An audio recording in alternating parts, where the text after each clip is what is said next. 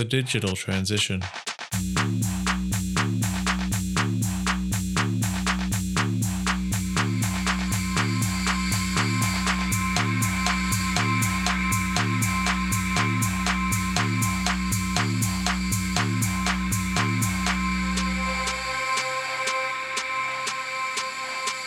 The Digital Transition, brought to you by Fulton Trotter Digital, a podcast series created to assist those tasked with implementing digital strategies, where we will share our knowledge and experiences to support you in your transition. So, welcome to the Digital Transition, podcast number one. I'm your host, Nathan Hildebrandt, and today I'll give you an insight into who I am and why I created this podcast series. To help me out with the podcast today, I have to thank Paul Campo Campion for taking the time to sit with me today. Now, we'll start off this podcast. We'll get a little bit of insight into Campo, and uh, he can share with us a little bit about himself so that people are listening can learn about who he is. Thanks, Nathan. Well, I've been in radio for around 32 years. I've worked in Sydney and Brisbane for predominantly most of my radio career. Um, I've moved to Ipswich about four years ago, so I've been here doing a breakfast show with Marnie. And uh, prior to that, I was with 97.3 for about 15 years. And prior to that, I was with B105, which is now Hit 105. So I've had a lot of experience in radio and production. And, you know, I've done a little bit of foray into podcasting as well. So I'm looking forward to having a chat with you. It seems to be uh, the perfect person or the expert to uh, guide me along and uh, potentially uh, show me how to do this right and probably kick me in the ass if I do it wrong. Nathan, you've had an interesting journey to get where you are. To give people more of an understanding of who you are, what are some of the key points you think have gotten you where you are today? So I guess I'll uh, start at the end point first, which um, it sounds a bit unusual, but um, currently I'm a registered architect in Queensland and New South Wales. So that's kind of my primary uh, skill and talents. But um, going back kind of to the start, um, as a young boy, I, I spent a lot of time on site with my father, who was a plumber. I enjoyed designing cubby houses when I was in, in primary school, so I kind of uh, had a, had a passion for architecture as a young child. Which you know, you look at a number of people that struggle to actually find a a, a vocation when they're at the end of high school. So I mm. kind of had a, my direction early. Um, it was very interesting. Uh, probably university's probably gotten me the most where I am today in the sense that it had its bumps, you know. But I guess there was one key moment where I was in second year, and and one of my tutors told me that uh, I have to stop using hand drawings to present my ideas because my, my drawings weren't good enough. she kind of said they were crap. Right. And uh, and and and from that, um, I kind of looked at methodologies, I guess, of which I could present my ideas and my designs. And I adopted, I guess, skills in, in software to, you know, and, and BIM authoring software to succeed. Mm. Now, from that, I joined Fulton Trotter Architects, and because we um, adopted a new software called ArchiCAD, and I had previous experience using that software before I started with the practice because of my university problems. Yeah. I was a fifth year student in, in architecture and I was our, our CAD manager for our practice, which is a huge responsibility. So it was getting that opportunities to take the responsibility as a young as a young kind of a young kind of architectural student. I think from that I always kind of pushed myself very hard and, and self taught myself in all Yeah. these different tools to become experts. Now, because of that, I've had great opportunities where I presented at conferences all over the world, presented at, at major events with three to four hundred people, which are which are exciting and exhilarating. At the same time, pushed myself because I saw gaps in a market where I actually ran my own conference, Mm. and uh, ninety six people turned up in Brisbane. But when you kind of pull all that as a mix together, and through the architectural training, what it's actually taught me is it's it's taught me how to solve complex pro- problems, Mm-hmm. and I guess that's through my architectural training, but also in terms of teaching myself how to use specific tools. I guess the most important thing from my perspective, from my career to date, is actually been all about delivering great architectural projects for our great clients uh, as part of the work we do at Fulton Trotter. Nathan, you're currently a director at Fulton Trotter Architects. Who is Fulton Trotter Architects and what is your role in the practice? So, uh, Fulton Trotter Architects is a practice that has over 70 years of he- uh, history. We specialise in aged care, education, and health architecture, and, and, and essentially community architecture. Our focus is on work that essentially builds a community or assists, you know, community type work and not for profit.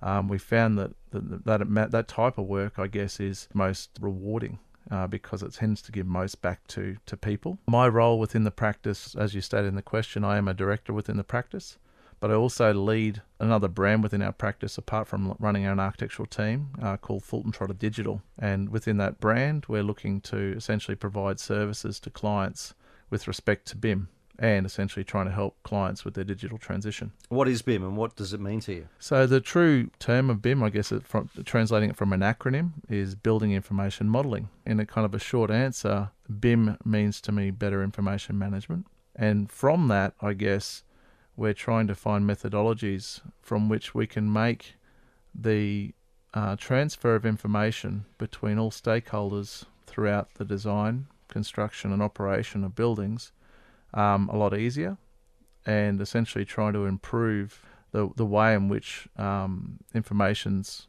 I guess, transferred and then found and, and retrieved when needed. You're involved in a number of industry groups. Which ones are you part of and why? So currently, I'm a member of a number of industry groups, and I guess I've been member of all these industry groups purely because I'm trying to assist industry move forward and uh, get I guess, get equipped to be able to handle this these new processes. Currently, I'm the chair of BrisBIM. I'm also uh, a chair of ACA Queensland Northern Territory and the AIA Queensland uh, BIM Task Force, and also a committee member of BILT. So I have a variety of roles.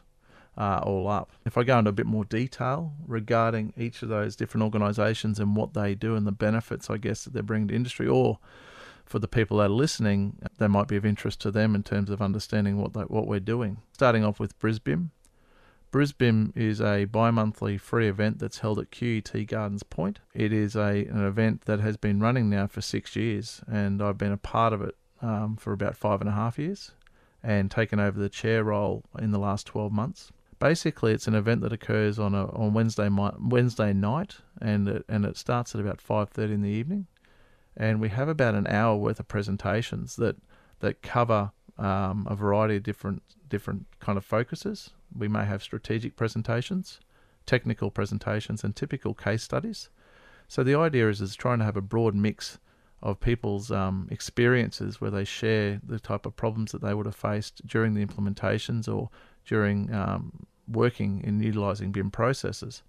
Now, being a free event, it's a good kind of insight or a good stepping stone to actually getting um, your toes toes wet, I guess per se, in, in terms of going into this.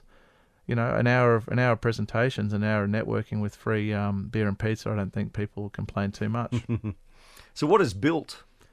So, BILT is a, a conference, an annual conference that is run across Australasia and I've been a part of that for a couple of years now. I, it was a, I, I joined RTC, which is an event management company that runs BILT now. Um, the year after I started my own conference, I decided to hand uh, over the reins of my conference so that it would become less stressful. But um, essentially, the work that I did with my own conference essentially became a stream within BILT. BILT is a conference, I guess, that that um, focuses on buildings, infrastructure, life cycle, and technology. And so it's kind of another acronym, acronyms everywhere within our environment.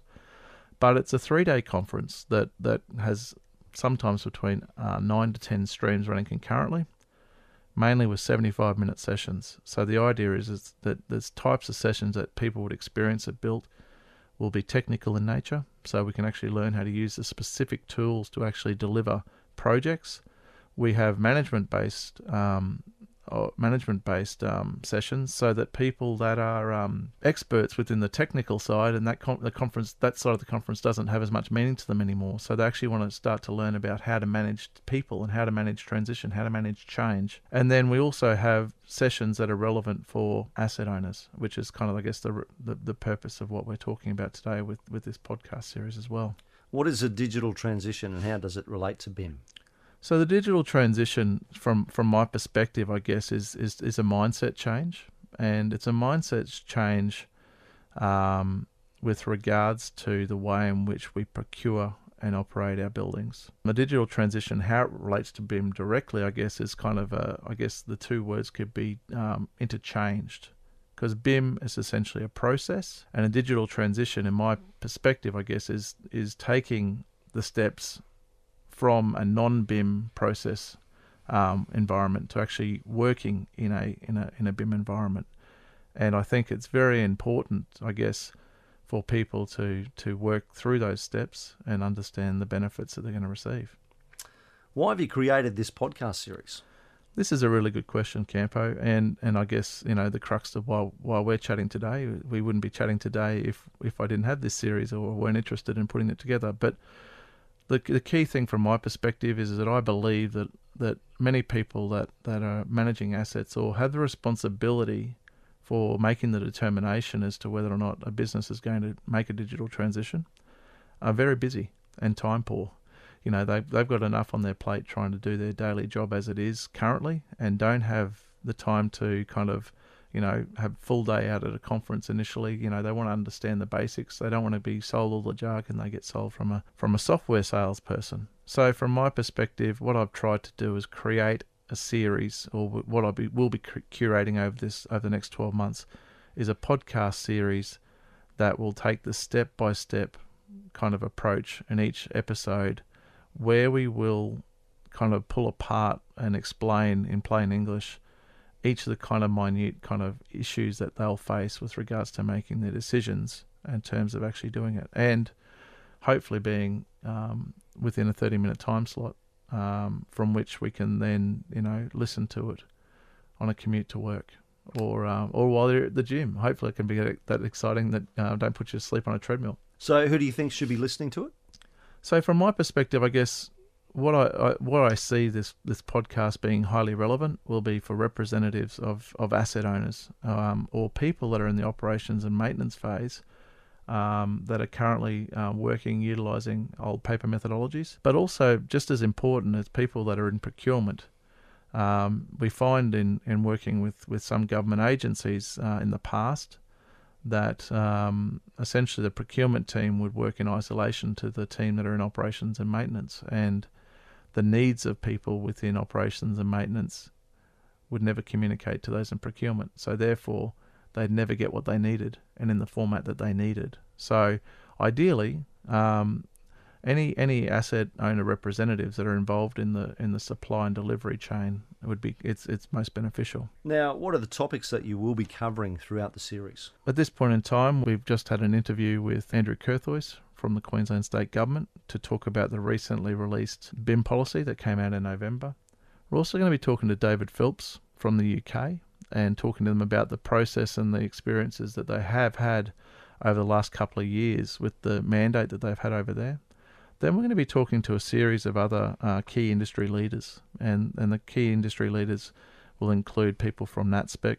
Um, they'll include um, people that are that are specialists in Open BIM. We'll talk to people about level of development in terms of the views on how we build models in terms of the virtual model environment, and we'll also talk to people, um, including Rob Jackson from Bond Bryan Digital, about the methodologies of specifying your information requirements and ensuring that you get them. Now that's obviously only a short list of the people that we um, that we plan to talk to, but um, but over the next twelve months we'll see a number of extra people added to that list. And how many podcasts are you planning to release? So we're looking to release twenty podcasts as part of this series. Now what we're going to do is release them on a fortnightly basis. Okay, so the idea is is that we want um, our listeners to progressively learn BIM and take it in in bite-sized chunks. We don't want people to have to be bogged down in, in large amounts of information all at once. So by releasing the 20 podcasts on a fortnightly cycle over the over the March to November um, timeframe, we'll give people a good kind of progression to learn the, the kind of basics. And then what we're going to do at the end of the year is we're going to review kind of the responses we get from our listeners in the comments that we have on our website or through social media or even through direct feedback. And then I guess from that we'll actually then target specific people and topics to talk to for our series that we create next year. And the idea will be is that we'll release series two, hopefully in 2020, with another 20 podcast series. Sounds fantastic. Well, thank you so much for today, Nathan. Yeah, and thank you very much, Campo, for taking the time to sit down with me. And uh, extracting the answers from me. To the listeners, thanks for taking the time to listen all the way through to the end of our first podcast. In anticipation for your excitement, we also have the release of an additional podcast for you to listen to. So we have our interview with Andrew Curthoys from the Queensland Government also included on our website. So he's going to be talking about the recently released BIM policy and what it means to industry. So thanks once again, and I hope that you learned a little bit about me today and I look forward to sharing our next podcast with you in a fortnight's time. Until then, good luck with your digital transition. If you would like assistance with your digital transition, please contact us at digital at fultontrotter.com.au. For more information, or if you'd like to continue the discussion in the comments section, head over to our website, thedigitaltransition.com. Remember to subscribe so you don't miss out on our future podcasts. We would also appreciate it if you provide us with a rating and take the time to provide us with a review. Thanks for listening to The Digital Transition, brought to you by Fulton Trotter Digital.